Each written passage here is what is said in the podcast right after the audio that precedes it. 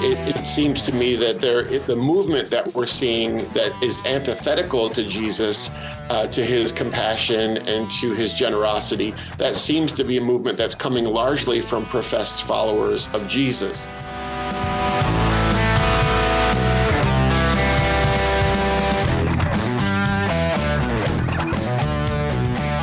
Alrighty. Welcome in, boys and girls. Oh, I'm sorry. Sorry, I did it again, didn't I? Sorry. Welcome in, kiddos. Yeah, kiddos, yeah. kids. yeah, the all inclusive kiddos. kiddos. Um, this is uh, yeah. your favorite uh, weekly podcast, uh, Alabama Politics This Week. Josh Moon and David Person. So we might have a couple things to talk about, or just one. You know, just really. maybe, just maybe. Um, yeah, so it's been a pretty wild week in Montgomery.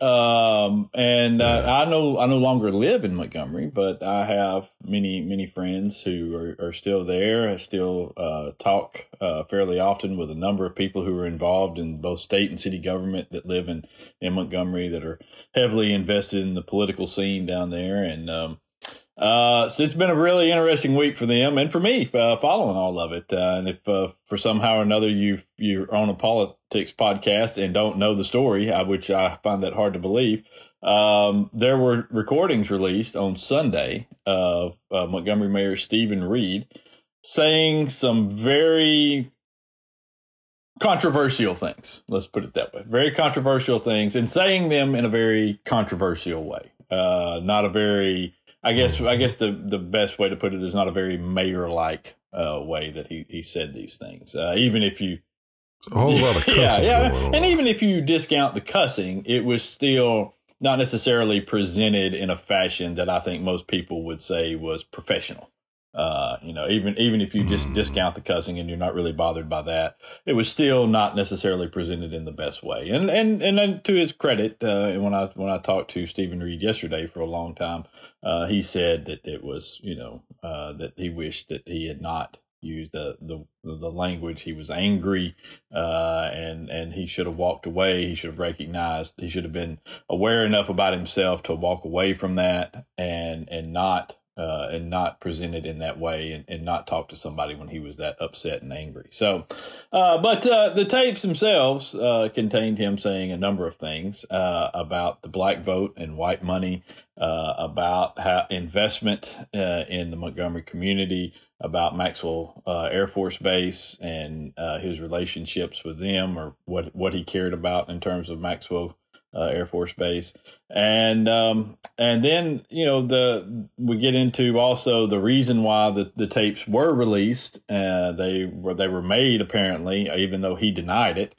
in a Facebook Live. They were made by a man named Charles Lee. Who uh, who owns a restaurant in Montgomery, uh, or owned a restaurant in Montgomery called That's My Dog. It was a hot dog place, um, and it was it, it, it came to some prominence in Montgomery because he had a campaign to help at risk youth, and he employed almost exclusively uh, kids from the inner city of Montgomery and kids that probably not a lot of other businesses would employ.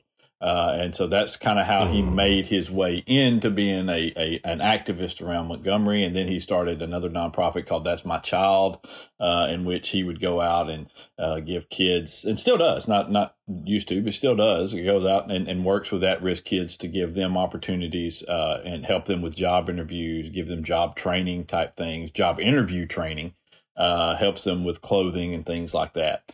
Uh, and is a very popular mm-hmm. guy uh, with a lot of people around Montgomery, and I think pretty up until this point, pretty highly thought of. Uh, and I'm not necessarily saying he shouldn't be highly thought of at, at this point, but but we get yeah. into uh, this recording, which was made about three years ago, uh, in in the height of the George Floyd protests, uh, June of what 2020, uh, wasn't that right? June 2020, uh, when mm-hmm. when the George Floyd mm-hmm. protests were were going strong. It was actually um, I remember the that the day that they're talking about very well because there were a number of rumors uh, that were floating around everywhere about vans full of, you know, at that point it was a bunch of white people rumors, old white people rumors on Facebook. Vans full of black people mm-hmm. are coming down here to tear our city apart, you know, and it was just complete and utter mm-hmm. nonsense. And uh, but you know, the mayor, the police chief, all those folks were running around trying to you know chase down every rumor to make sure there was nothing to these things, to make sure that they kept uh, the the anger and uh,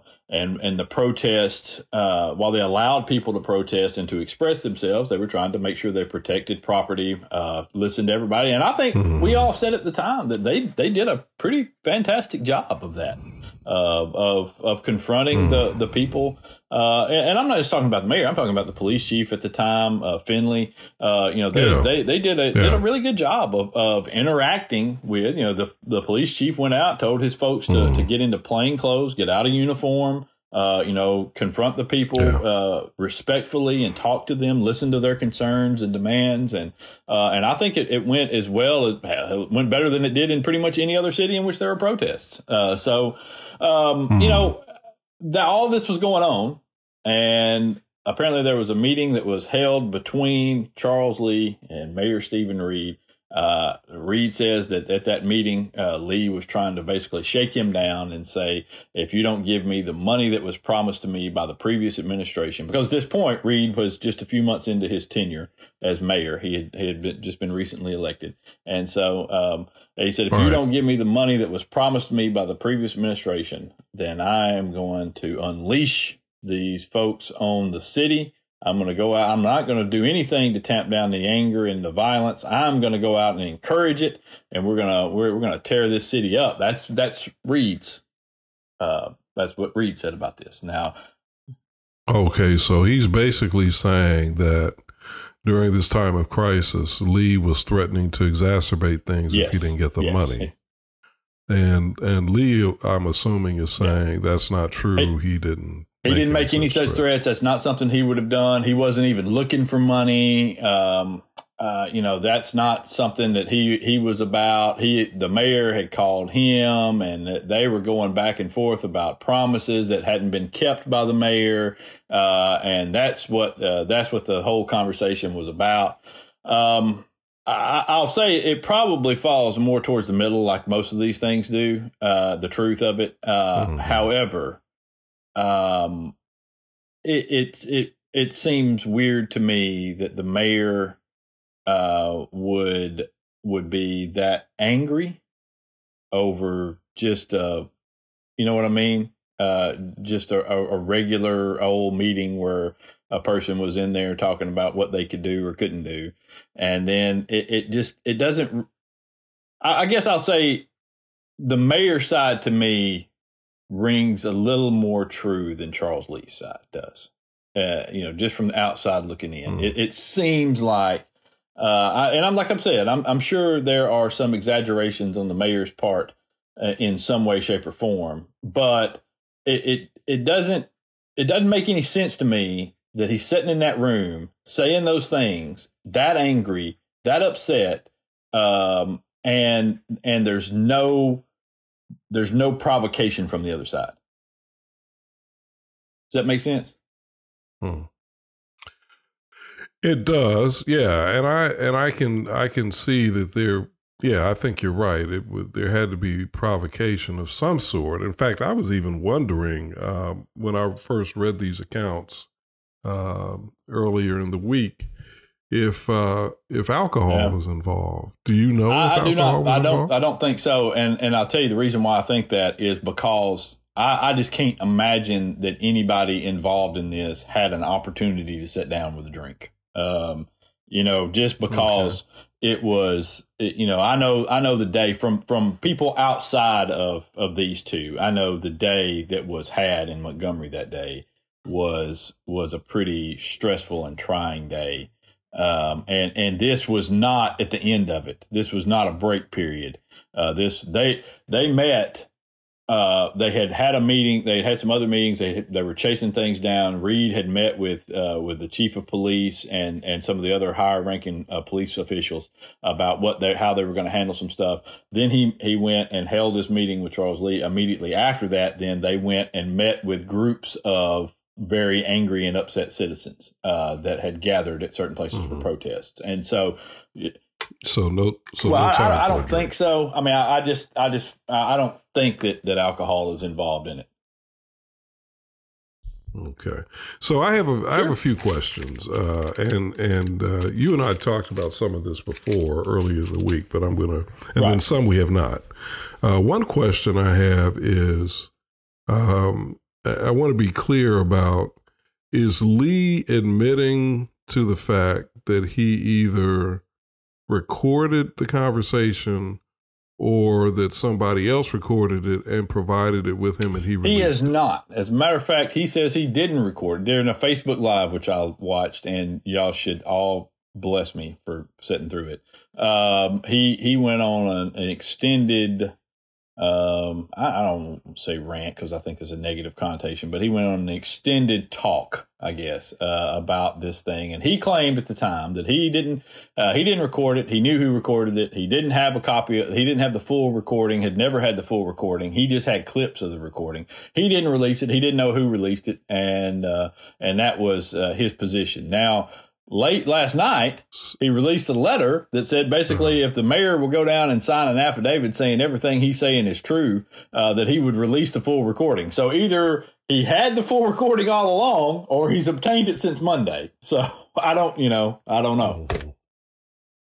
So he's got some sort of inside involved. Oh, there's no doubt. Yeah, there. I, you know, I and that, to be and to be uh, more honest about the whole thing, I've heard about this thing for two years now. This tape, and every time Mhm. I've ever heard about it, presented by anybody that's presented it to me, it's always Charles Lee's tape. Okay, now whether they were right or wrong, or whether it was Mhm. just a rumor or what have you, it was always Charles Lee's tape. Charles Lee wants people to hear this tape. Charles Lee's got this tape of the mayor. Charles Lee's got this tape of the mayor that will that will bring him down. That's the way I've always heard this.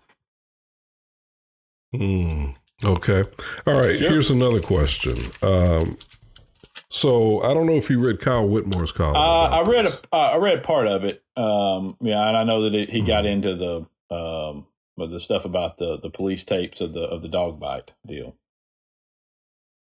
Yeah, and and he and he uses that as a premise from which to question the uh, the authenticity of the mayor's Mhm. position on this, uh, which I thought was thought was interesting because um, while while the two issues are not related, uh, meaning while this the case of uh, the of what happened to um, uh, poor Joseph Pettaway, who was essentially killed by a police dog, uh, while those two cases are not related, you know, this, this situation and that situation are not related.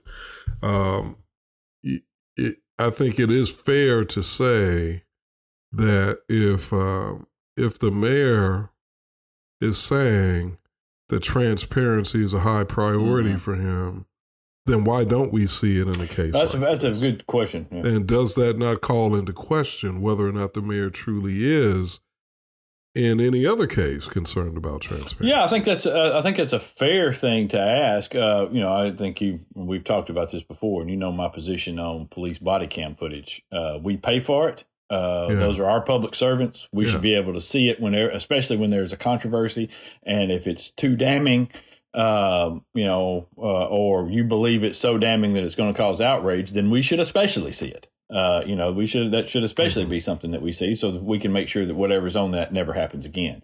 Uh, but um, I don't know. I, I'm I, I I understand that point about this. I do, um, and, and I don't disagree with it. I, I, but I don't know if if we can say that it that it necessarily plays a plays a big role in the way that I feel about what's what's taking place now with with them. You know what I mean? I, I don't.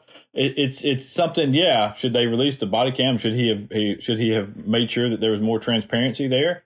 Uh, yeah, I think so. I disagree with that decision not to do that. Uh, at the same time, I don't. I, I don't necessarily know. It, I mean, it, do you do you feel like transparency is a big issue with this is situation? I mean, do you? I mean, is that is that the biggest thing? Is that the transparency? I don't think he's calling for transparency. I think he's just saying if you're going to release part of the tape, uh, at least just release the whole tape. You know, so we can hear the context of everything, uh, and not just a Mhm. uh, not just a few a few seconds of what we both have said was was very edited uh, audio. Um, and and I think right. I think both of those things can stand.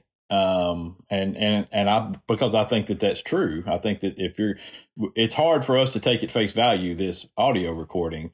Um, but because we don't know the questions, we don't know the conversation that was there, uh, and it's it's not going to change the well, words, but no, but I think, but I think you know, and you know, I mean, there's no secret. You and I both uh, have been really um, mm-hmm. impressed mm-hmm. with Steven sure. Reed as a mayor, uh, without question. Up to this point, he's mm-hmm. been very impressive.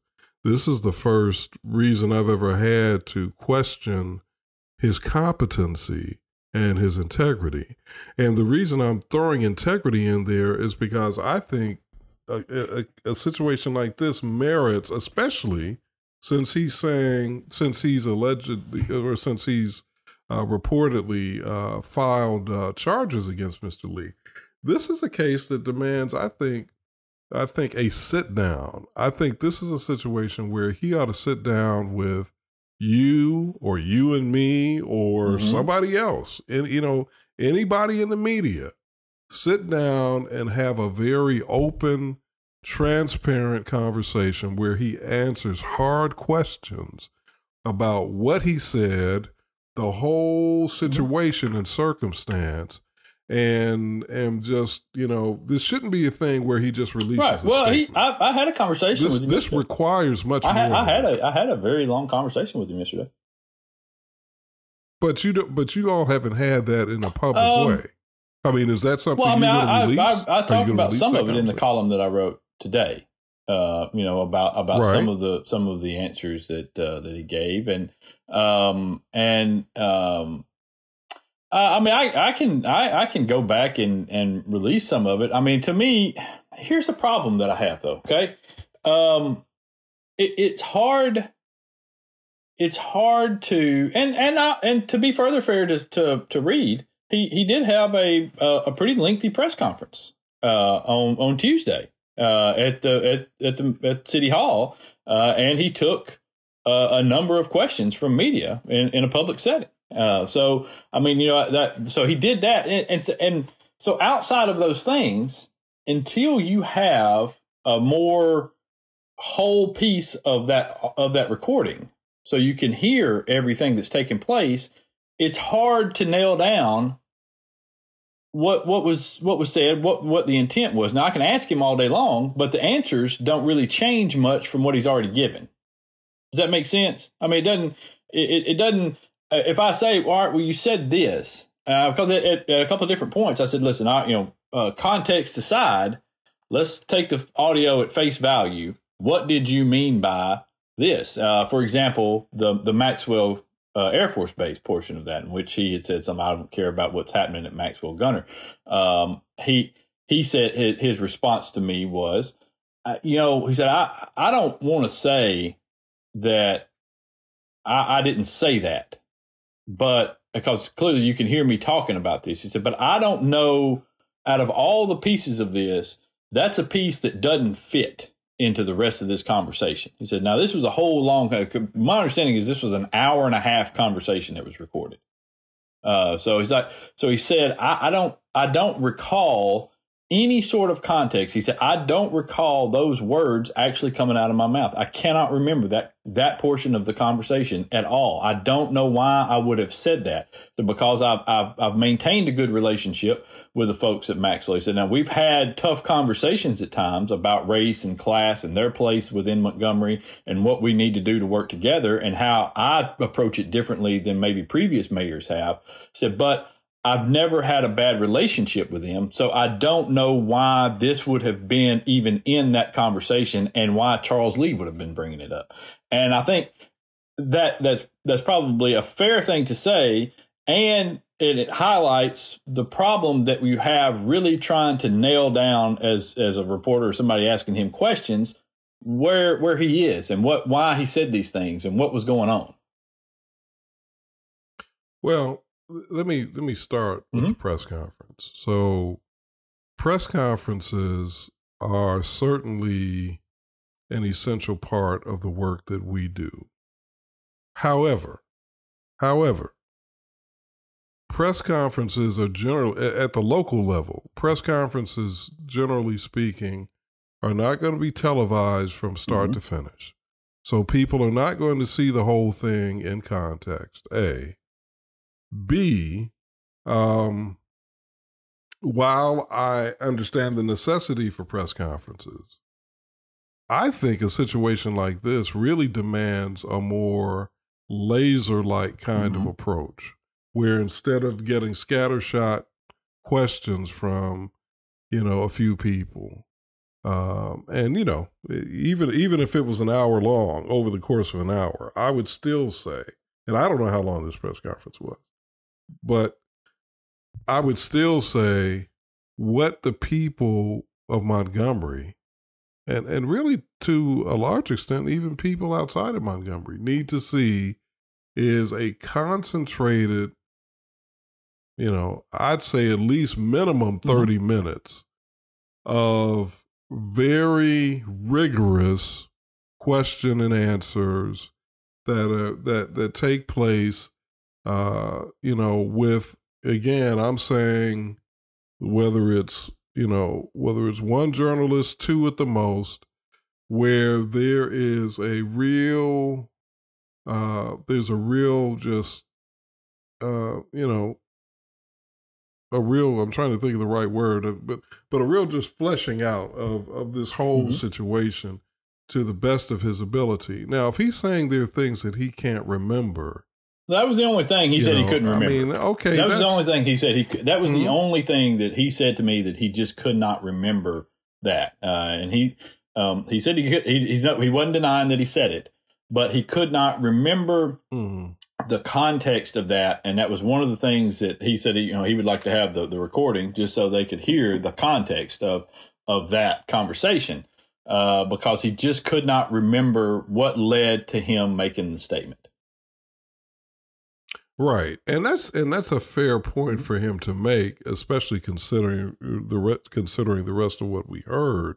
But that also raises questions to me about now not not the mayor, but about whether or not this was one conversation. I mean, we know right. it was edited. We know that tape is edited. What has been released to the public so far has been edited. So was that was was that more than one conversation? I don't think so. Um, I from it's my understanding that there was just one long conversation. Uh, you know, one hour and a half long conversation. Uh, and and I don't know. Um, I, I but that said, who who do, who really does know? You know, right? And now, so let me let me let me get off the mayor for a minute and let me flip this. Um, Mr. Um, mm-hmm. Lee, Mr. Lee. Um, I think the same the same kind of scrutiny needs to be mm-hmm. applied to him. He needs to instead of you know uh, th- there needs to be some sort of rigorous public you know uh, conversation with him and i also think he needs to stop playing around yeah. with this thing it's out now so either release the tape or and explain and clearly explain the edits of what he mm-hmm. did release. Or stop monkeying well, around with the public. Um i think it's fairly obvious to everybody that charles lee didn't edit this. Um oh certainly certainly. I, am just saying i but why do you say he didn't edit it? How I, do you just, know that I don't believe that that that Lee has the uh, the required skills to do that uh, to edit it. Um, mm-hmm. You mean audio audio yeah. editing? Yeah, I, I, don't think I don't believe that he has uh, the skills to put that together uh, the way that it was put together. Because I mean that, that you know we we've done I've done a little bit of it, uh, but uh, you know there's a reason why to me okay all right, let, us let's, let's just take the whole oh the whole picture. The, you have an audio that uh, that has been in his possession at allegedly, we'll say allegedly, but pretty sure it's been in his possession now for going on three years. Uh, it has been in this format of basically just a recording of this long conversation for this amount of time. it drops on a newly created YouTube channel, um, and is somehow or another edited down to to exclude the other side of this, and edited uh, so portions of the audio butt up against each other, and in a pretty you know well flowing uh, you know, chat from the mayor, I guess. You know, or, or, you know, the speech pattern is not that far off, although some things are are choppy at places. Uh, but it, it's edited down fairly well, uh, and and it certainly excludes the other side of the conversation. And and there, it's in different portions and presented in in this way, and and it just so happens that all of it shows up on a right wing propaganda site uh, and they're the only ones that have access to it. So, you know, who the hell does Charles Lee know at 1819? You know what I mean? And so I don't, I think that this thing went from Lee to person B to 1819. And, mm-hmm. and I think person B is the key figure here, whoever that might be uh, and and that's the person that I would guess, and I have no proof of this, that that's the person that paid Charles Lee for the for the recording, and then they took the recording and gave it to some people who would push it out in order to uh, in order to affect the mayor's race. Now this is interesting, and and you know, uh, and I know that pretty soon we're going to have to wrap wrap up this segment and bring in our guest. But uh, this is interesting, and I think you have you we're going to have to continue mm-hmm. this discussion on the other side of our guest. But you've you've introduced now to me two new elements: one, payment, and two, the mysterious mm-hmm. person B. Uh, so my my my and I, I guess I've got enough time to ask you these questions. But my first question is, um, why do you think that payment was involved? Hmm.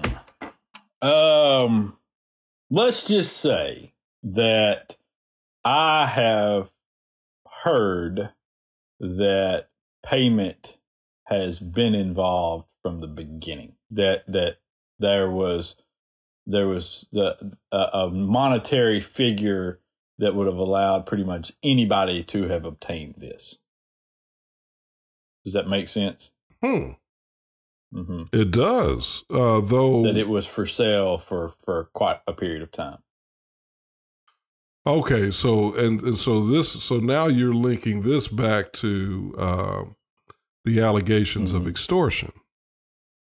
I am not saying that, that that took place. I'm saying that whenever I heard about uh-huh. this, it's that uh, uh, I'll, I'll, tell you the exact context. I mean, because I'm uh, the people said it to me, and, and and this is multiple people said it to me.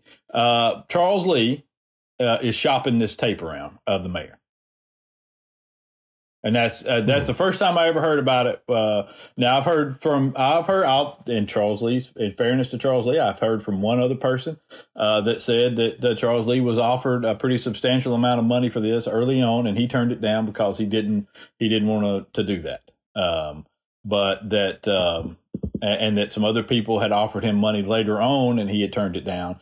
Uh, but why it's out now is you know that's the question you know, that's the question that people should ask, I think, is why now? Why after, you know, if you were upset about this, why is this thing just now coming out nearly three years later? And I think you I think it's fair to look at the timing. That doesn't change the content of this. It doesn't change any of that. It just mm-hmm. changes mm-hmm. what your mm-hmm. perception of the person who is recording it and who is uh, who's talking about it might be. Uh, so you know that, that, that's one thing that you know uh, whenever somebody attacks the timing of something as being political, I'm always like, well, it doesn't change what's inside of it, and it, and this that's true in this case as well. But it's it's fair mm-hmm. to talk about why why this thing has been released at this point. Hmm.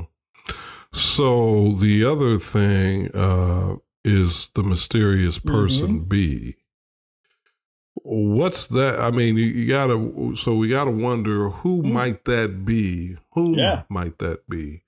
And and what is their motivation in all of this?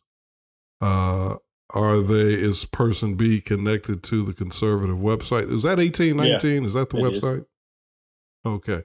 Uh, so is it uh, what is their connection to eighteen nineteen? Um, what's their motive? And um, and is this all? And is this in any way connected to the upcoming mayoral hmm. campaign? Got to ask that question as well. Uh, but then also, I think we need to discuss, and I and I and I and I I know we don't have enough time for this, but I think we need to discuss the actual mm-hmm. substance of what Reed sure. uh, said. You know, the actual substance. Yeah, but no, we can do all that. I, I, I, you know, to take your your question, um, about person B, uh, and you know, I, I think that there are a number of people around Montgomery, and I wrote this in the column today. I think that there are a number of people, uh, and today being Thursday, so uh, that would uh, would like to see Montgomery regress back to the days of a white conservative mayor. Uh, and and I want to be clear about something else. I don't put Todd Strange in that category. Okay, uh, I don't. I don't. I don't put Todd Strange in that category. I don't. I don't put Bobby Bright in, into that category. I think that they were much more conservative than Steven Reed is, um, and and I think that they were thought of as much more conservative because they have white skin uh, and had a lot of rich friends. Uh, but I don't put them in that category. I think both of those guys are good people who had progressive agendas, uh, less progressive certainly than Stevens uh, uh, uh, things. But I think Todd and, and Bobby both were very uh, were very good mayors uh, at their time, and they did what was allowable of them to progress the city forward. Um, and and had some relationships. Todd Strange had a really great relationship with Elton Dean for a number of years that I think really aided him uh, in in understanding better uh, the needs and and things that that were they had in, in, the black community and things that needed to be done. And so I think he had a special uh, relationship there that allowed him to not be so blind to a lot of things. But I, I think that there are still a number of people out there who look at Montgomery under under Steven and they see things slipping from their grasp. Uh, they see uh, a number of and I wrote look, we we've had him on. We've talked about what he's done and his his agenda and how he's approaching this. And I think a lot of people take exception to a mayor who's come in and said, "We're we're gonna we're gonna do this uh, differently. We're going we're not gonna we're not gonna turn our backs on on people." Uh, but we're not going to do this. Is not going to be the same good old boy system that we've had in the past. We're going to we're to uh, we're we're going to take our progressiveness, and we're going to use that as a, as a banner out front to sell this city. And we're going to say, listen, the rest of, matter of fact, he said this, and something that I'll use later in, in pieces I write. He said that, uh, you know, this, we're going to say, don't think of us as part of red state Alabama. Think of us as progressive blue Montgomery. And, you know, that's what he's selling to businesses that want to come to, to that city uh, to, to think of them differently. Mm-hmm. And I think that causes some problems. And so I think that you have some people there that don't want that. They don't want this progressive city. They don't want to see uh, the school systems fixed. They don't want to see the magnet program, uh, you know, integrated as it should be. Uh, they don't want to see a lot of the a lot of changes that are going to come about because people uh, now you have a mayor and and certain other folks around that have some power that look at the way things have been done and said, wait a minute, that's unfair as hell to a lot of people around here. And and those people who've gotten those advantages, they don't they don't want that anymore. And so I think you have some people with a vested interest in splitting the black vote, which is pretty much what this has done. Well, yeah, and that's and that's something I think we have to we have to really talk about, which is um again, and that goes to the substance of what he said. Um, so yeah, we we definitely need to talk about. All right. Well, I'll tell you what. Let's uh, let's let's get let's do that. Uh, we have a guest. I mean, it's a a no name. So I mean, we could just. skip it. You just skip it if you wanted to, but uh, this is guy John. John will get a chuck. He'll get a John, chuckle out of John that. something Pavlov Pavlovitz. cool. clearly not from around here. So, you know, uh, but no, he's, uh, He'll get a yeah, kick John, out of John is uh, followed John on Twitter uh, and uh, and some other things. Read some of the stuff he's written, and if you haven't, then you you should because it's he's he's good people. Uh, but uh, he's pretty pretty pretty yeah, phenomenal guy. let's uh, let's slide out of here. Let's get uh, Mr. Pavlovitz in, and uh, we'll uh, talk to him for a little bit, and then we'll pick up the Reed discussion on the other side. So, all right, we'll be back in a minute. All Alabama right. politics this week.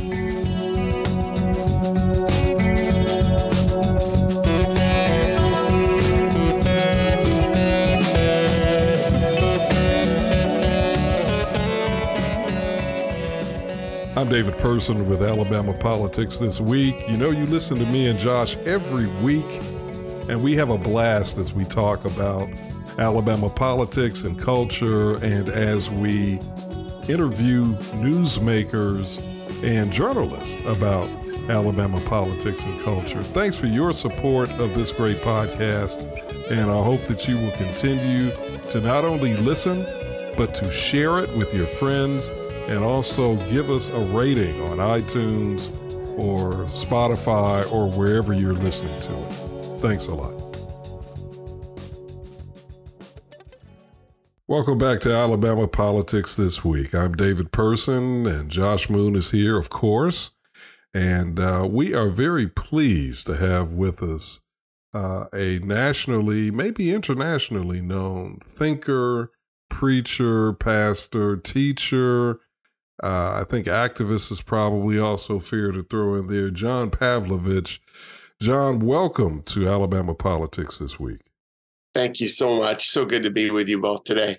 Yeah, we're glad to have you. And uh, actually, for those of you who are listening uh, to this podcast in North Alabama, John will be uh, with us in Huntsville on Saturday night, this Saturday night at 7 o'clock at the uh, the uh, UAH Charger Theater on the UAH campus. And uh, he is a guest of an organization that I'm on the board of, which is the Persistence PAC, a progressive uh, political action committee that's dedicated to uh, seeing progressives elected in North Alabama and uh, and probably, hopefully, eventually across the state. So, John, we're looking forward to your speech on Saturday night. Um, give us a sense, first of all, uh, for those who may not know who you are, uh, though Josh and I are very acquainted uh, with you. And in fact, Josh has been, I think, aware of you much longer than I've been. Uh, tell folks who you are and what you do. Well, yeah, the, the short answer is that 25 years ago, I became, I was drafted into local church ministry. So I was working as an art director, became uh, um, a part time minister, then a full time pastor.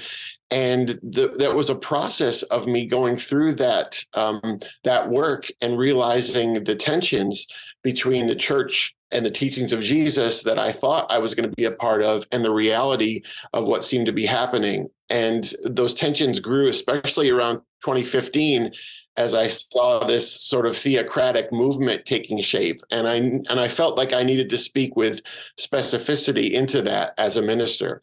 And the short and short part of that is that I preached my way out of a job. And with that, I was able to speak with much more clarity on issues of race and sexuality and equality in the church. And that gave me a, a, much greater audience to now I have this sort of virtual congregation of people all over the country.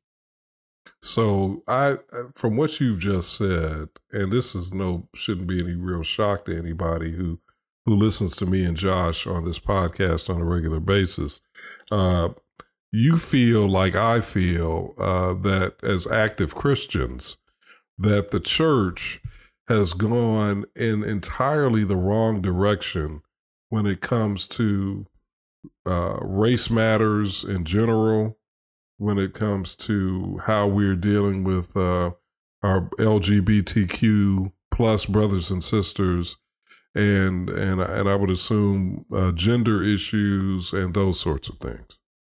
That's right, especially the white conservative church, which I was a part of. and it, it, seems to me that there it, the movement that we're seeing that is antithetical to jesus uh, to his compassion and to his generosity that seems to be a movement that's coming largely from professed followers of jesus so i speak into um, that uh, duality that exists there or the um, the hypocrisy of people claiming to love a dark-skinned uh, Jewish rabbi from the Middle East, and yet renouncing or actively opposing so much of what he stood for. And that's I speak a lot into that. So my before I hand it over to Josh, as a dark-skinned person, at least relatively speaking. By the way, as a sidebar, this is so funny in the black community. Uh, Josh, I've been considered light skinned all my life. And and I never really picked up on that until I came down here uh-huh. when people were actively saying to me, You're light skinned. I'm like, No, I'm not. But uh, there's this sort of shade uh, there's this sort of shade discussion or colorism discussion that has has been ever present in the black community, but that's another topic. So you describe Jesus, John, as a dark skinned person that description in and of itself is enough to get you kicked in the tail. In That's not like all the paintings on velvet that I've seen. I'm sorry. That's right.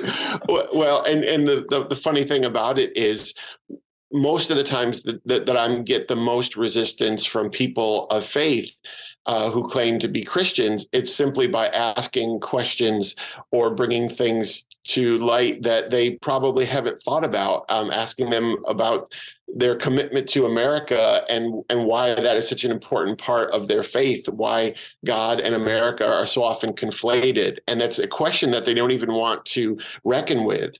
And and then when you look at the fact that you know the the white Christian church has largely been part of the systemic um, ills of this country.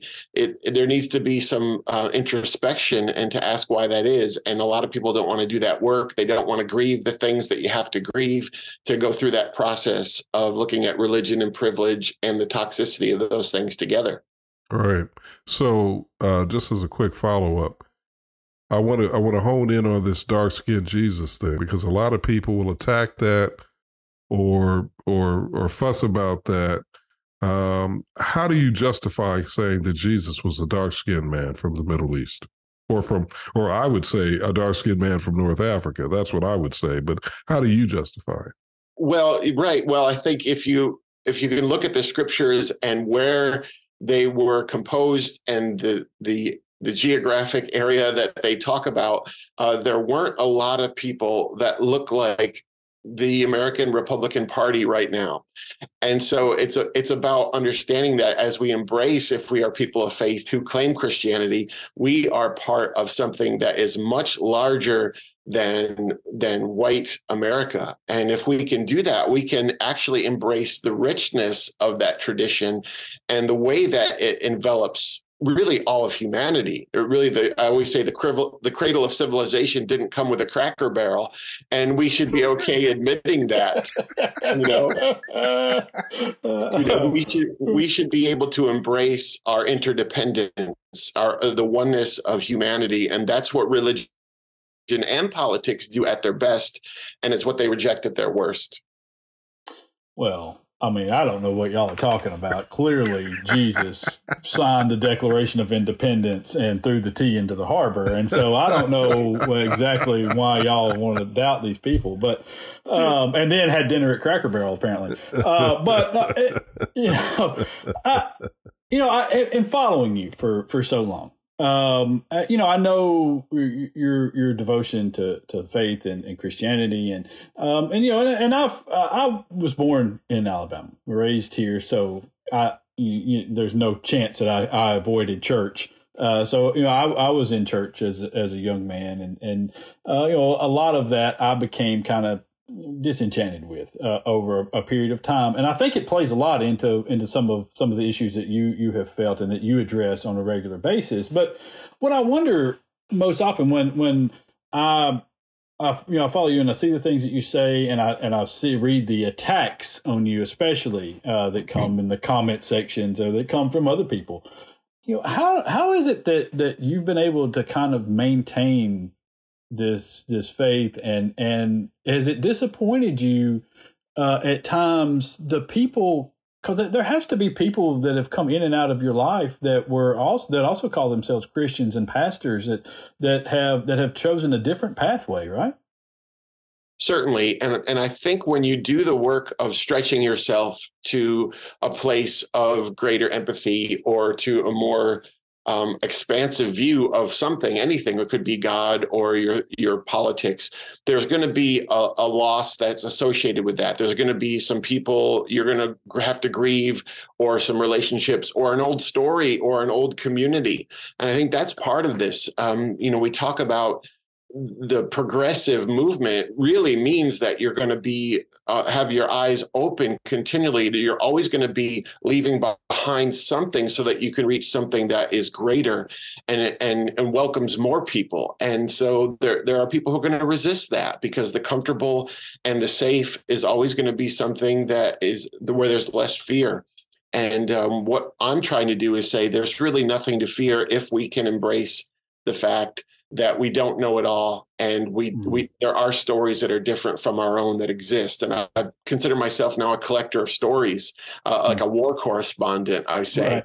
that i you know i get into the trenches of life with people and and you realize the universal things fear grief uh, the desire to be known those are universal yeah that because that was going to be my question what do you think we because we've all read I mean, I'll say all, but most of us have read, you know, uh, the significant portions of the Bible and, and the most important ones and the most important teachings of, of Jesus. And, and we, we've, we've seen the, you know, the camel through the eye of the needle and the, uh, you know, the, all, all of the other talks and loving thy neighbor and, uh, and, uh, and the time spent with, with the, the least of these. And, uh, you know, so what then, what, what, what do you think drives people that are, that that make their lives out of out of this, out of these teachings, uh, to I, I don't even know the the best way to say it. To, I guess to so uh, toss aside most of those lessons, ignore most of those lessons,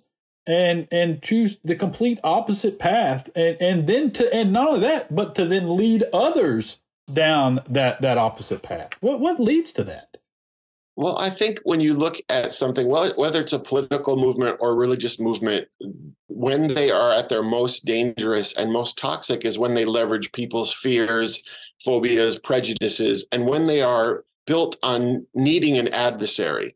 And I think if you look at conservative politics and evangelical religion, they require an encroaching enemy to be feared, to be eliminated. And so when you can tap into that, I think what we're seeing is a lot of people who are perpetually terrified.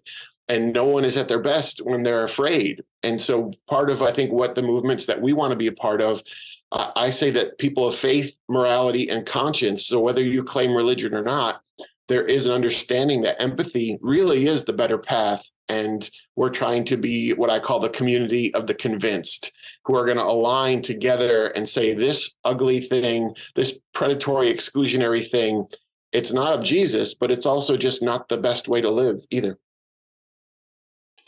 Yeah, and and man, it really. Uh, I, I, was talking to David about this prior to to starting, and uh, you know, uh, it seems like things took a real nosedive around 2016. Um, and and I know I know Trump. Uh, you know the the people talk about the Trump derangement uh, syndrome or whatever, and uh, that you know people blame him for everything that happened. And uh, but boy, it sure does seem like during that his his little reign of uh, almost terror, you would say, uh, but th- that that during that time period we just fell off a cliff right? I mean am i wrong about that? Or is it uh, uh, was that something that had been coming for a while and he was just in the in the in the spot? Yeah i don't think there's there isn't anything that trump created. It's only stuff that he revealed. And i think what he did was he gave official consent for people to embrace the worst of themselves. He made people proud of the things that they used to conceal for decorum's sake. And so when you have someone at that high a level who sanctions uh, anti-Semitism and homophobia and xenophobia and, and racism, then what all the stuff that's already been there is just released and people feel emboldened. And so I think that's what we're seeing. Um, really nothing new. It's just our awareness of it is so much greater now because of that, because of social media. We know the the level at which people have the, the, the way society has sunken. Yeah. Yeah.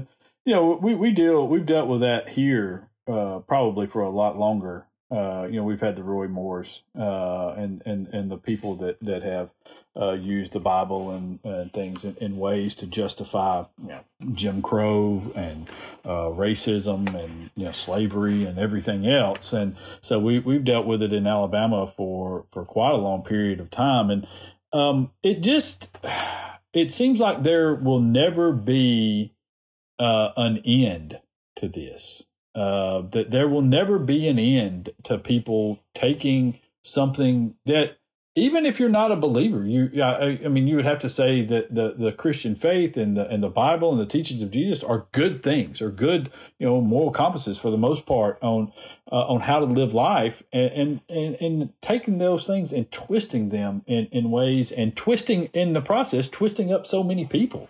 Um, it, it just doesn't seem like there's going to be any end to this. Well, that's the bad news. There isn't, you know, but the good news is, is we are here. You know, my message to people this weekend, uh, uh, you know, as we gather, is going to be to remind them that anything that we feel like we're losing now regarding human and civil rights, we feel like we're losing because someone else won those for us and they won those in times of difficulty and they did it over generations. And we're simply here at our place in time in the history of the planet and of america to say we're going to do what we can to maintain the moral arc of the universe. And we're just we're going to lose some battles but we're here.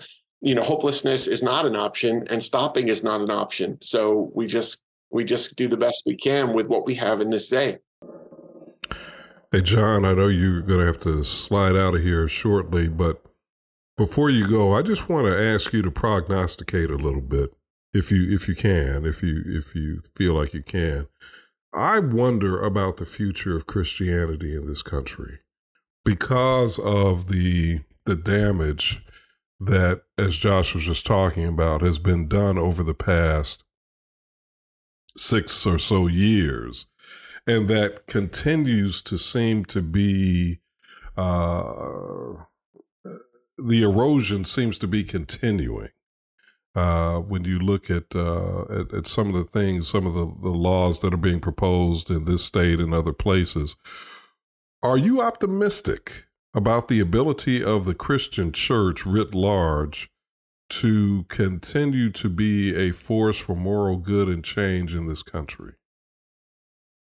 I, I think I I know that things don't look good for the American church, but I'm okay with that because I know that there will always be individuals who take the teachings of Jesus seriously and who attempt to live out those values in communities of empathy. And that's not going to stop. It doesn't matter what happens with Trumpism. It doesn't matter how entwined Christianity seems to be with the MAGA mindset there's always going to be people who say loving my neighbor is the best way to live. Loving the least of these is something i want to do while i'm here. And so it may not look the way it's looked for the past 100 years. It may not look like it's ever looked. It may not be about a building on sunday but there will always be people who want to embrace loving their neighbor as themselves. So the future is still you know positive and beautiful. It's just going to be different. So if i can if I can follow that up with a quick summary of what I think you're saying to make sure I understand. Uh, the church, as we know it today, may not continue to exist or function as it has, but the teachings of Jesus aren't going anywhere.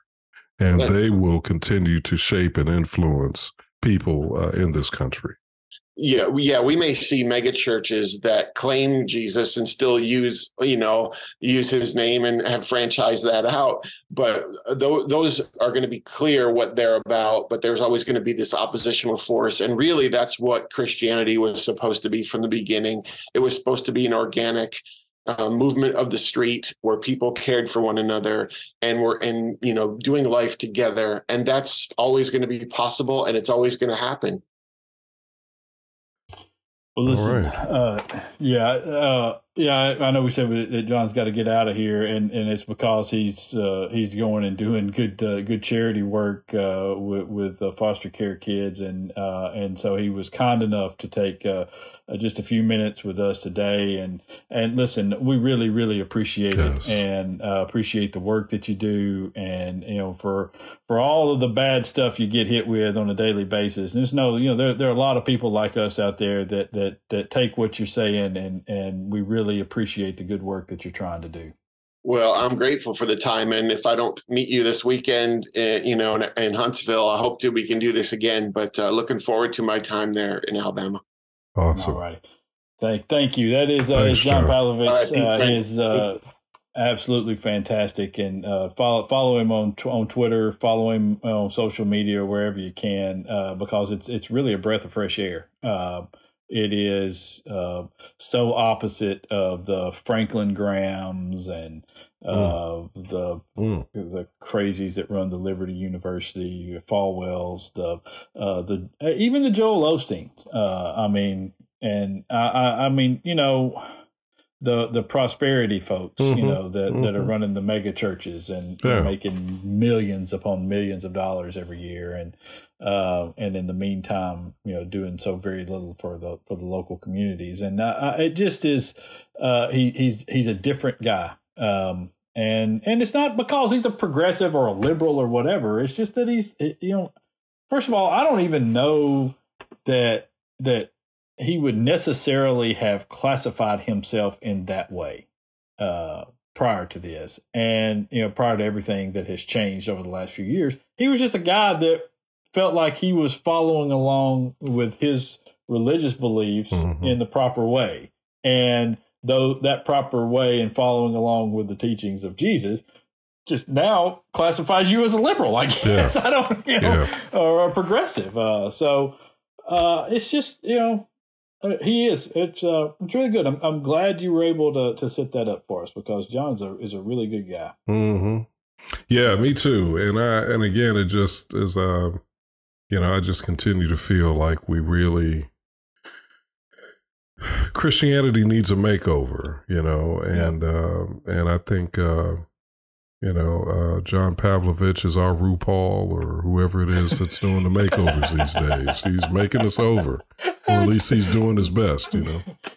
Did you just call John Pavlovitz RuPaul? Well, I mean, you know, I'm just in the in a you know in a manner of speaking. I know what you mean. I know what you mean. I know exactly what you mean. Yeah, you know, he's a he's a makeover guy. He's helping right, to make yeah. us over, and I think that's. Yeah you know, and that's what RuPaul is trying to do. He's trying to make, you know, at least in that one show that I'm aware of, I think that's the premise, isn't it? He's trying to kind of help people to mm-hmm. uh, to uh, improve their appearance. Well, John Pavlovitz is trying to get us yeah. to improve our spirits. Uh, it, it, I mean, is that uh, is that something that that you're? I mean, does, are you are you disappointed? Are you you know disenchanted uh, to to any extent with uh, with the church and stuff? I mean, is it something that weighs on you? Yeah, it definitely weighs on me. It it weighs on me um, uh, quite a bit because uh, yeah. I do go to church and I do, uh, and I still believe, especially that the black church mm-hmm. has played and continues to play a unique role in our society. And so when I hear uh, things that are uh, homophobic coming from mm-hmm. the black church. It, it absolutely are transphobic, you know, which is which is very common these days. You know, it, it, it concerns me a lot. And I try to push back on that when I can, where I can, because I don't believe that's right. You know, uh, the same thing is true with um, when I hear, uh, you know, racist things or white supremacist things emanating from uh, the white evangelical church uh, it concerns me absolutely, and I and I don't understand how um, because I do believe fervently in the teachings of Jesus Christ. I just and I think that the teachings of Jesus Christ have the ability to not only uh, help individuals with whatever their personal uh, challenges or struggles may be in this life. I believe that they have the ability to make society a better place. Uh, and I, you know, it, it, concerns me that that the the bigotry and the uh, and the discriminatory leanings of the church often, uh, I think, uh, are counterproductive to what yeah. Jesus was talking about. Yeah. You know, um, and I know there's some people that even, you know, I've heard some some people that even take issue with some of the things that Jesus said. Uh, but I think as a, you know, and I mean that's that's maybe for another discussion and a yeah, yeah. more theological debate. Yeah. But uh, but I think as a general as a general rule, most people uh, seem to understand that that as we as as we like to say, what's in the red letters mm-hmm. of the mm-hmm. New Testament you know, the red letters refers to the, the teachings and the sayings of Jesus. Uh, I think most people uh, are of the mind that those things are uh, constitute some of the best things that have been said to help individuals and to help a society or a community. Boy, that's a it's a tough stance to uh, take issue with the teachings of Jesus and be a Christian. you know, I mean, it's, uh, yeah. Uh, you know what I'm saying? That's, uh, well, that's, I know that's really some... taking the Christ out of Christ. Uh, so you know, it's I don't know. It, yeah. doesn't seem to doesn't seem to go very well. But yeah. oh well. All right. Listen. Uh, let's uh, let's slide out. We'll come back and um, and and wrap up uh, the the show and uh, and our discussion. We'll pick back up with our discussion on uh, uh Steven Reed and the issues in Montgomery as well. So, all right, let's uh, let's slide out of here. Alabama politics this week. Back in a minute.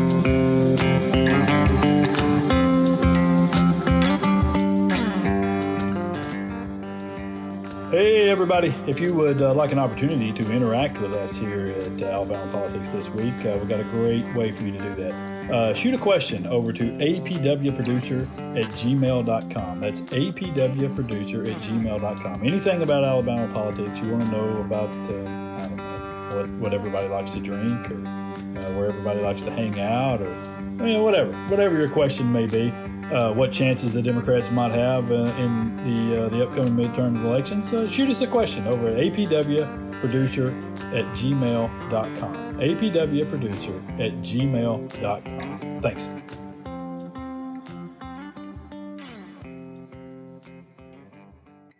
Alrighty. Welcome back. Alabama Politics this week. Josh Moon, David Person. Uh, our thanks to uh, John Pavlovitz. Oh, yeah. Uh, really, really good really good. Really really good.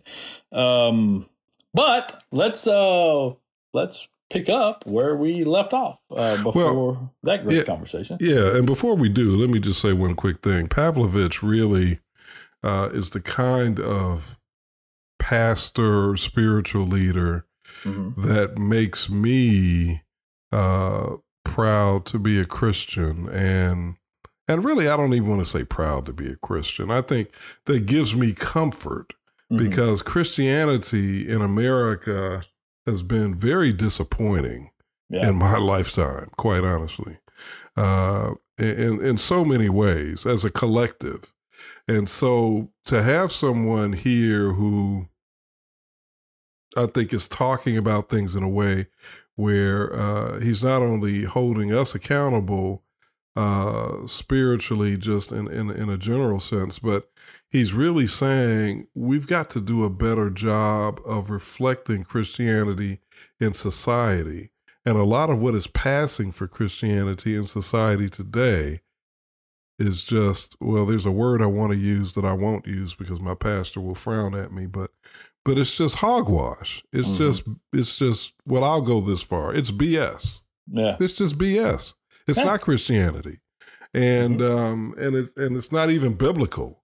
So yeah. uh, so to um, uh, you know, I think that it. Uh, you know, again, it just it, it's. I'm just glad he came on, and I'm glad he was able to to, to say the things he said. That's all. I just had to get yeah. that out. Yeah, and uh, and uh, and I think y'all will have a, an excellent uh, program uh, that uh, the program that he's going to be uh, hosting. Yeah, um, uh, and uh, you know, and I think that um, you're you're right about that, though. You're right about the um, the the way you know Christianity and church, I guess, uh, has been to me, and I guess I'm more on the outside looking in. It's been more of a you know uh, this is here. Here's a way for me to excuse my awful behaviors, uh, and and that's a that's a shame. And I think it's it's turned a lot of people off. Um, all right, so uh, speaking of turning a lot of people off, um,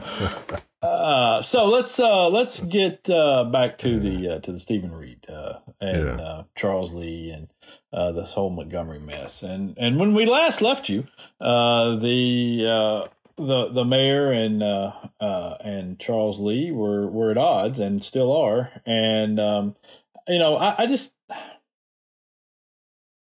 I, I feel like in this, you know, because we were we left off talking about person B and, and the way this affects the may uh, the mayoral race coming up um, later this year. Mhm. I, I, I, you know, I, I feel like it's a it's a it's an effort to um uh, to to attack Reed in a way to make him weaker for this race, uh, to possibly uh, put him in there, uh, but just you know to to tamp down uh, the black voters who would support him, uh, and then offer up a white businessman.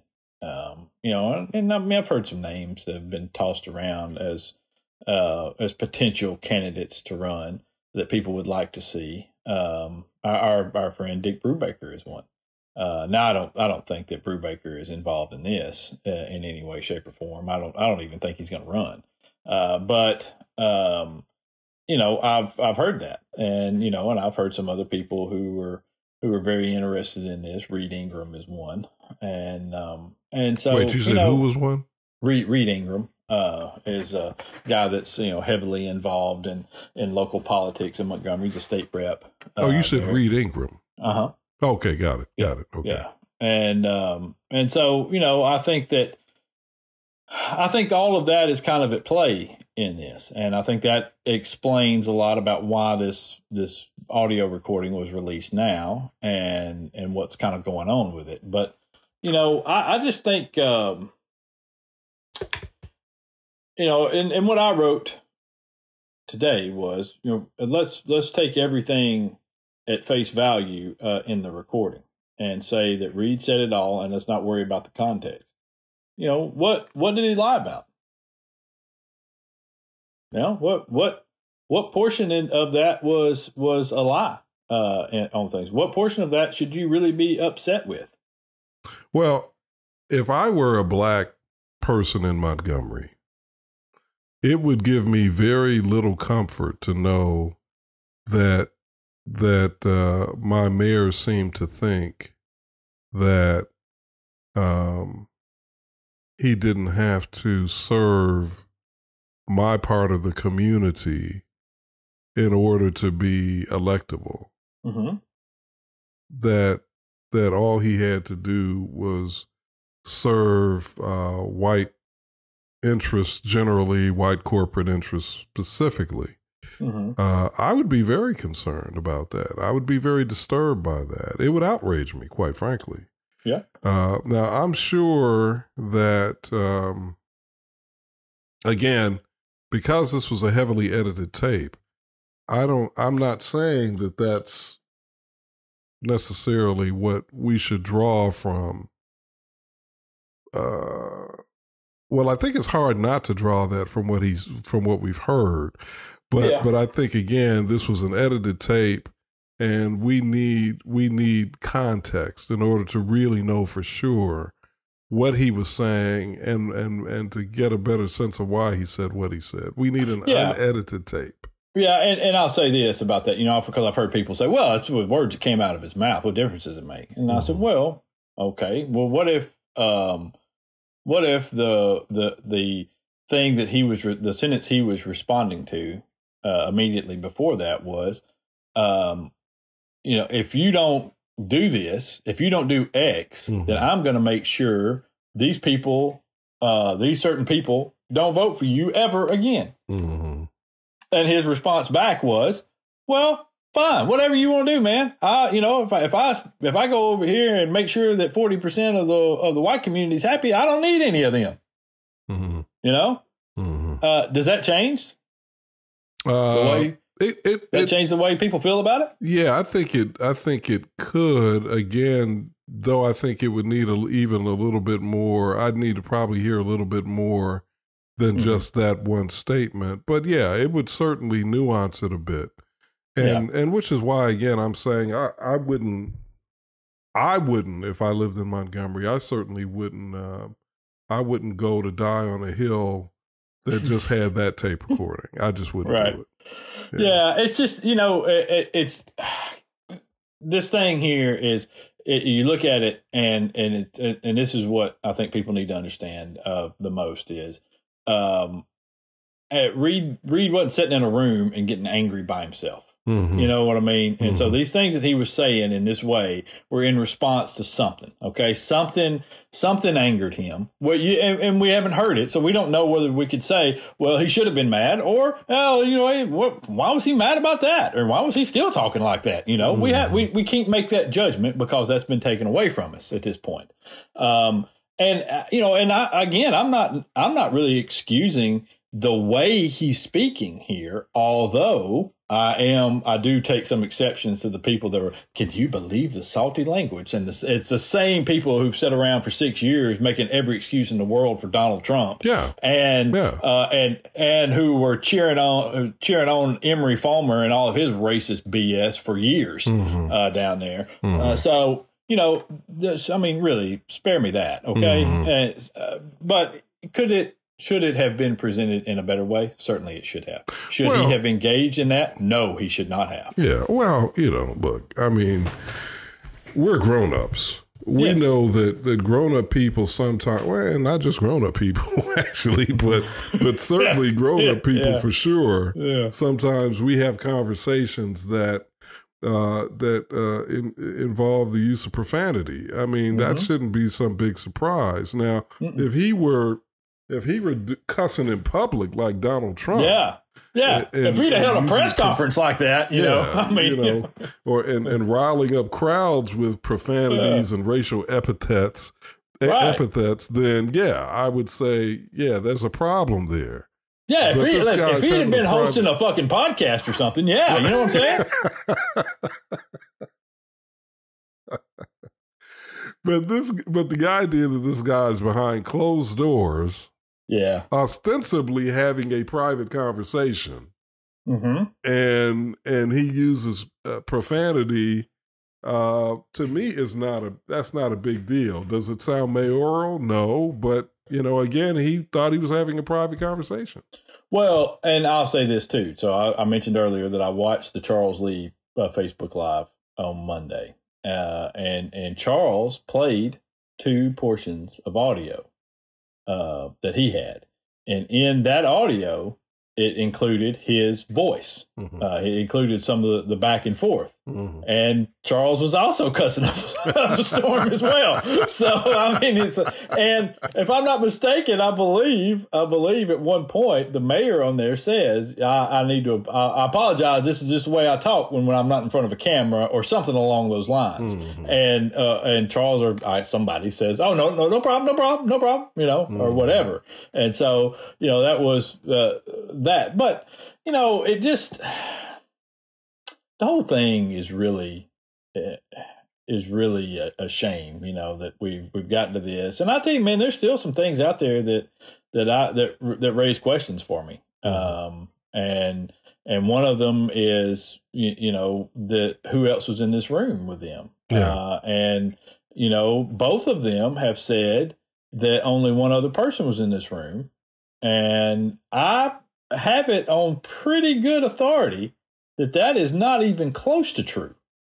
That there were up to five other people in this room, and including a couple of council people. Hmm. Uh, so I, I just, you know what I mean? I, I don't feel like we're getting a real straight story from anybody involved yet. And, you know, maybe things will come out in the future uh, that that will shed a lot more light on this. And uh, the other the other problem that I really have with this is that you didn't get the whole audio. And and when you don't get the whole audio of something or the whole recording, it's because somebody doesn't want you to hear a portion of it for whatever reason that might be. Mm-hmm. And and I so there's something else at play with this, I would think, uh, that that that makes it to where you know they they didn't want this thing released in full because of something that was said. Maybe was it a shakedown attempt on tape? I, I, I, you know, I don't know that. That we don't have Yeah. it. Or was it just uh, uh, the fact that other people can be heard and they don't want their names out there? I, I don't. I don't know that either. You know, Could it be could that. be. it Could be political strategy being discussed in Yeah. some way, shape, or form. Could I mean, could be they're- that, they're- that just uh, you know it could be as simple as I just don't want my name associated with this. Could you be. Uh, Could be, So- but I again, I think, um, and I don't know what what what you know. I don't, uh, and maybe you know since you've talked to him, but I don't know what Steven Reed's uh, reason would be from not uh, fully disclosing who was there. I don't either. Uh, You know, I- I know. um, you know, but it seems to me like.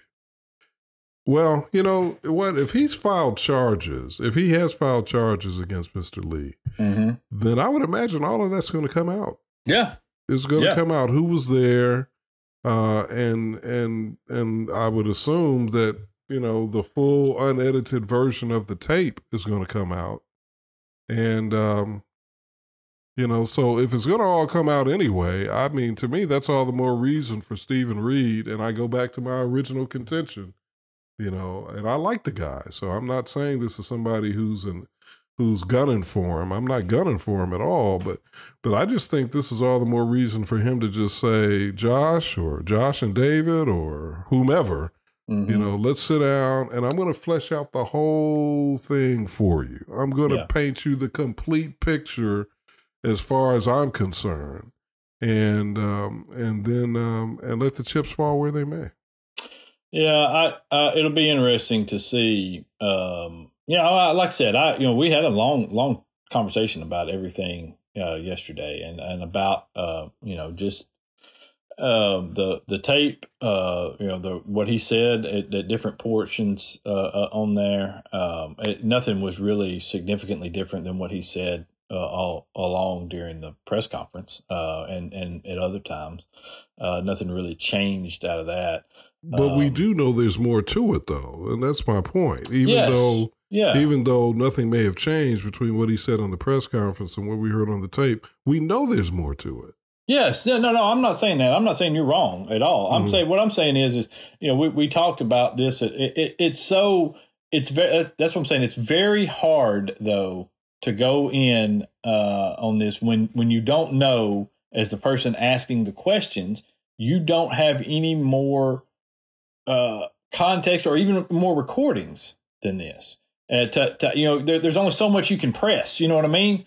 Uh, there's a, you know because you don't have anything in your pocket to say. Well, how about this? You know what I Right. mean? And and so, Right. you know, like I, I love I love that. You know, to uh, to to set people up with a question and get them to lie and then say, "Well, what about this then?" You know, it's, it's my go-to. Uh, but it, but I, don't, I didn't have that. You know, I don't I don't have any anything else. Everything that we know is out uh, is out right now, and so we're just waiting on other pieces to fall. In which I've been told another piece may fall today, so we'll see. Uh, but um, um, you know, I, I just. So, which is great because it could make this whole conversation we've had, you know, basically, you yeah, know, uh, make it you know, obsolete. yeah. yeah, Well, but let me let me ask you this. So, I, you know, when you and I were texting about this earlier this week, I Mm-hmm. jokingly said, "Well, it was it was not entirely joking, actually." I said to you it that it would have been better that that tape coming out was really bad, and it Mhm. would have been better if he had been caught with hookers. yes, I mean, I was I was being tongue in cheek when I said that, but I was also serious. I think a sex scandal would have been better sure in would. terms of the in terms of uh, Reed's relationship to the black community as the Mhm. first African American male. I Mhm. mean, it, it you know, or first African American mayor. I'm sorry, uh, to be elected. It just is not. This tape does not, as it currently stands, it doesn't present him in the best light. as a black man leading Montgomery, which mm-hmm. is a mm-hmm. black city. Uh, you disagree with my with my uh, no. cheek statement there? No, I do not. Matter of fact, I said I told you I agree with you, um, and um, I think you're right. It uh, there, there, are a lot of scandals that he could have undertaken uh, that would be much more favorable to him uh, in terms of uh, of his future political career. You know, uh, uh, you know, a, a, lot of different things. Yeah, embezzling money out of the place over there would have been better for him than this. You know, and uh, uh, a matter of fact, the conversation that that I had just prior to you sending me that was with with Bill Britt at, at APR, and and we were talking about uh, Marion Barry. Uh, mm. You know, who had that whole incident caught on tape with the crack pipe and all this stuff and what was going on, and then was reelected. You know, and and it was because that he didn't betray his constituency.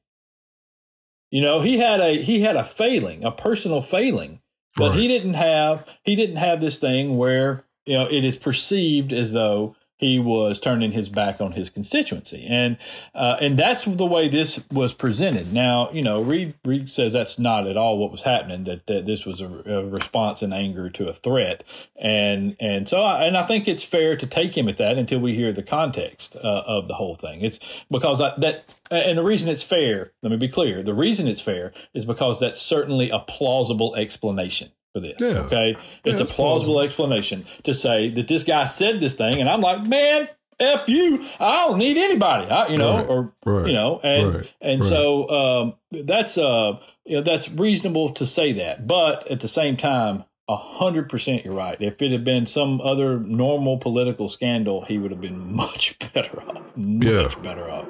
Yeah. So, um, all right. Um, you want to uh, do do a couple of other little small, uh, not small things, but a couple of other things before we uh, slide out of here? Yeah, let's do it. All right. Uh, one thing we got. We'll do one thing, and then the uh, the right wing nut. Who who is our right wing nut going to be? Uh, uh, let me pull up his name. Um, he's the guy who presented the abortion. Uh, who's yeah. trying to get abortion back under the homicide laws of Alabama. Uh, well, not back under, but he's trying to put it right. under there so that uh, that that basically that women who get abortions will uh, can be charged with homicide. Yarbrough. Uh, what's his first name here? Um, From Ernie Yarbrough of Trinity. Yeah. Trinity. Yeah. Yeah. The big mecca of Trinity. um, yeah. Uh, well, I, I, tell you what. Before we get to him, there's one mm-hmm. th- other thing I wanted to bring up, and that is this situation with the Alabama basketball team. Mm, um, yeah, yeah. Uh, Brandon Miller, Darius Miles, uh, uh, Nate Oats, and and what has happened over the course of the last several days, in which they had a preliminary hearing on, I believe, Tuesday, and it came out during that that uh, Darius Miles, who has ultimately been charged, I believe, as an accessory to murder, um, at, for his role in what took place on the uh, right off campus uh, in Tuscaloosa, in which uh, someone he was in a car with shot and killed uh, a young mother. And um, it came out during this preliminary hearing that the gun that was used was actually for a period of time apparently in the possession of Brandon Miller, who's a star of that Alabama basketball team, and for all the world looks like a lottery pick uh, in the NBA draft coming up. So mm-hmm. basically, a future multimillionaire. And uh, he was texted, uh, Darius Miles texted uh, Miller, asked him to bring the gun to him, and and apparently did.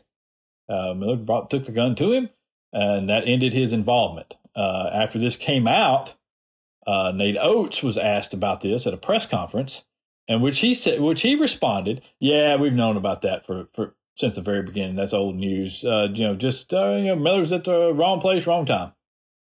Mm. No, mm. no, yeah, no, no. You know, there there are clowns running around. Clay Travis is one of them. So talking about how Brandon Miller should be charged. Just stop it. If you think that, how where in the world did you get a law degree from? I mean, stop that. You you can't. He he he. It, the the gun was not his. It was apparently Darius Miles' gun. Uh, it was in uh, apparently in Miller's possession or in his car or whatever, wherever it was. He, he got a text from somebody to bring this thing to them, and he took it to them. Everything about that was legal. Okay.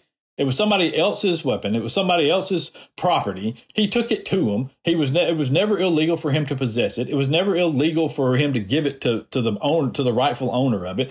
And as long he didn't have any idea that they were going to go out and shoot people. Now, now how do we know that? He probably had a pretty good. I don't. I'm. I'm not saying even if he did. If, I don't even know what his culpability would be if he did know it. If he did think that they were going to be involved in a gunfight or there, there was going to be gunplay at, at, at some time later that evening. I don't even know if he would be held in, in any sort of legal, uh, have any sort of legal responsibility in that because well, I mean, he, he can't know what the it's it's not his property. If he, if it had been his, I think maybe that changes things. Okay, mm-hmm. but simply having this, it, it's like saying, all right, let, let's let's forget it's a gun. Okay, let's forget it's a gun. Let's say it's a bat let's say it's a bat, mm-hmm. and somebody says, "Hey, we might get into it with some people. I left my bat in your car. Can you bring it to me?" Would we be discussing charging somebody for taking the bat to the guy? Well, I'm not a lawyer, but uh, it seems to me that, and and and uh, you know, that there is there's a there's a legal concept that involves people being cited as accessories mm-hmm. before the fact and after the fact. And I'm, again, I'm not an attorney, but I think it all hinges on uh, something that we don't, we probably don't know at this point, which is what did he know? You know, uh, now, you know, assuming that, that it was just a, he perceived it to just be a routine request hey you got my gun man give me my gun back or mm-hmm. or or you know or something along that line then yeah i would i would i would side with you on that but i just but my question is do we know what he knew yeah yeah well i it's my understanding mm-hmm. that this incident that took place was a fairly spontaneous sort of thing mm-hmm. that took place mm-hmm. so I, I don't uh, while they may have felt like they might be in some danger mm-hmm. or, or that they they needed some sort of protection uh, from what was going to take place or what might take place later, I don't know that there's any way that you could say he was aware of this. You know so what I mean? It, it's not. I, I don't think anybody said we're going to go out and kill a young mother on the strip here. Uh, bring me my gun. You know what right. I mean? Right. So I would say then, in in in in light of the fact that we don't know what he knew, mm-hmm. uh, I would say uh, our concern probably is then the bigger question is what kind of is there a is there a gun culture at the University of Alabama or or more specifically among the University of Alabama basketball team mm-hmm. that is um, that's dangerous. Is is is there a gun culture there that is uh, criminal? That is, uh, you know, I'll just use a common word. That's gangster. I mean, is mm-hmm. that what we're dealing with here, or are we dealing with an isolated incident where, you know, you've got you know several young men who've made some questionable and and ultimately criminal choices yeah. You know, is that what we're is that what we're dealing with? Well, I it sure seemed like everybody was really comfortable, didn't it? With that with the with the gun and with what was taking place and mm-hmm. um it, it sure does seem like everybody was you know, why why? What what in the world, man? What in the world are you doing? Mm-hmm. You know, if you are that kid, what in the world are you doing? Out with it, out with them and doing this. And my God, if you are Nate Oats, how do you set up there and tell people, first of all, that you've known about this from the very beginning, mm-hmm. that this kid has not missed a second of playing time over it, mm-hmm. and and and and you're just, just so dismissive of it. I know he came back later and apologized and said, you know, his he, uh, hated that his words, you know, made it seem like this or that, and he's tried to choose them very carefully. Uh, and and I get the wanting to protect your your player, wanting to protect sure. your guys thing. Sure. But I mean, man, you you can't that they you've got to send a you've got an opportunity here uh, to to take some some young kids and and to help them learn and grow.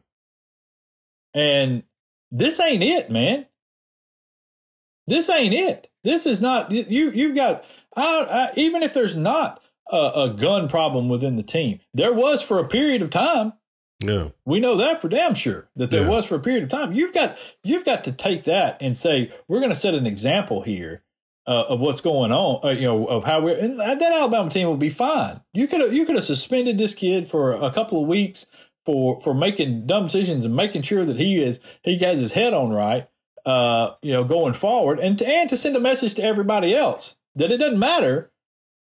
You know how how good you are at basketball, but if you do dumb things, there are consequences. And you got one guy that's sitting in prison right now, and and you had another guy that was involved in this, a third teammate there that who apparently a lot of the stuff ended up at his apartment later, uh, clothing and and the and the weapon itself. Now it said he wasn't there, but I mean, what? Come on, y'all.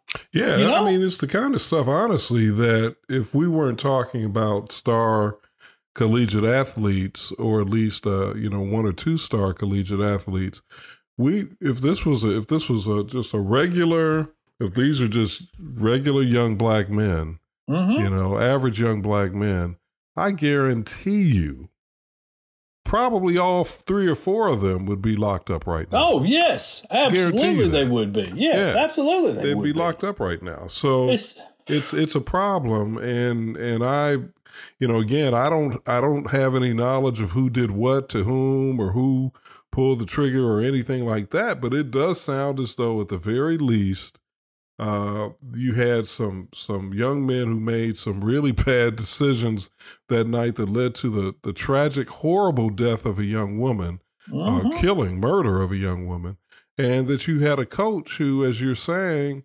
really mishandled this whole situation.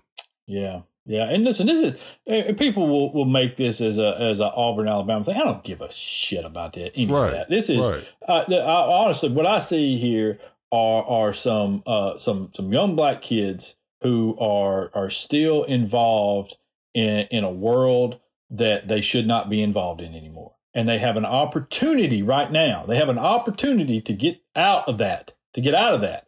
And it's Nate Oats' job and the University of Alabama's job, just the same as it is with Auburn and Bruce Pearl and uh, Hugh Freeze and uh, and everybody else associated with these universities. When you take these kids in like this, it is your responsibility to help them grow and to make sure that they are better when they leave you. And this is right. not you're, you're not doing that. All right, this is not this is not helping them in that way. And I, I just it, it just man when when he said that the other day, God bless it. Just oh Yeah, uh, you know, it just uh, I, I just I couldn't, you know, and, I I don't dislike Nate Oats. I, I think he's done a great job with that program, and uh, you know, and I, I just I think that it, it just flies in the face of everything. It, it to me for for outside looking in, it kind of ruins the image uh, of of that program and and what he's doing. Uh, that it it it it, oh, it seems as though it gives the perception that it's it's placing winning above pretty much everything else, Mhm. um, and including and, and winning not above you know not above anything other than making sure that you're you're you're doing what's right for those kids. And I, I just don't I just don't think that I think they failed in that regard in, in this. So yeah, that's just me. Uh, and speaking of failing, back to Ernie, Ernie Yarbrough, who wants to uh, put the abortion law, which we- we're we're not prosecuting women, David. I don't know if you know this or not. Uh, we're not prosecuting women. That's what we've said over and over. Yep. What our attorney general has said. Yep. It's what all of our lawmakers said. We're not prosecuting women. This is not an attack on women. That's what the law itself says. Yeah, Yep. unless you're Ernie. Hmm. Unless you're Ernie. Yeah. Ernie Yarbrough he wants to make it a homicide. Uh, no matter no matter how you're doing it, what you're doing. Um, we got I had a lady nearly die earlier this week uh, because they, she couldn't get uh, treated at the hospital uh, for a, uh, a problem pregnancy, and so Mhm. um, you know that's what we're doing. It's what we're doing. Yeah, I just, I mean, to me, he's ushering he's trying to usher in a an era in American life that would be um, profoundly uh, profoundly tragic and also frightening. Um, the idea that you would, you know, I mean, it's just wrong on so many levels, and and mm-hmm. I'd say the the most obvious level is, uh, you know, uh, there are many many reasons, uh, medical reasons, clinical reasons why a woman uh, could need an abortion, and and that's still not part of this discussion the way it needs to be. So to then criminalize that choice uh, is just it's chilling to me. Um, and then I'm, I'm not even going to get into the fact that we're talking also about a choice that you know uh, should really be between a woman and her doctor.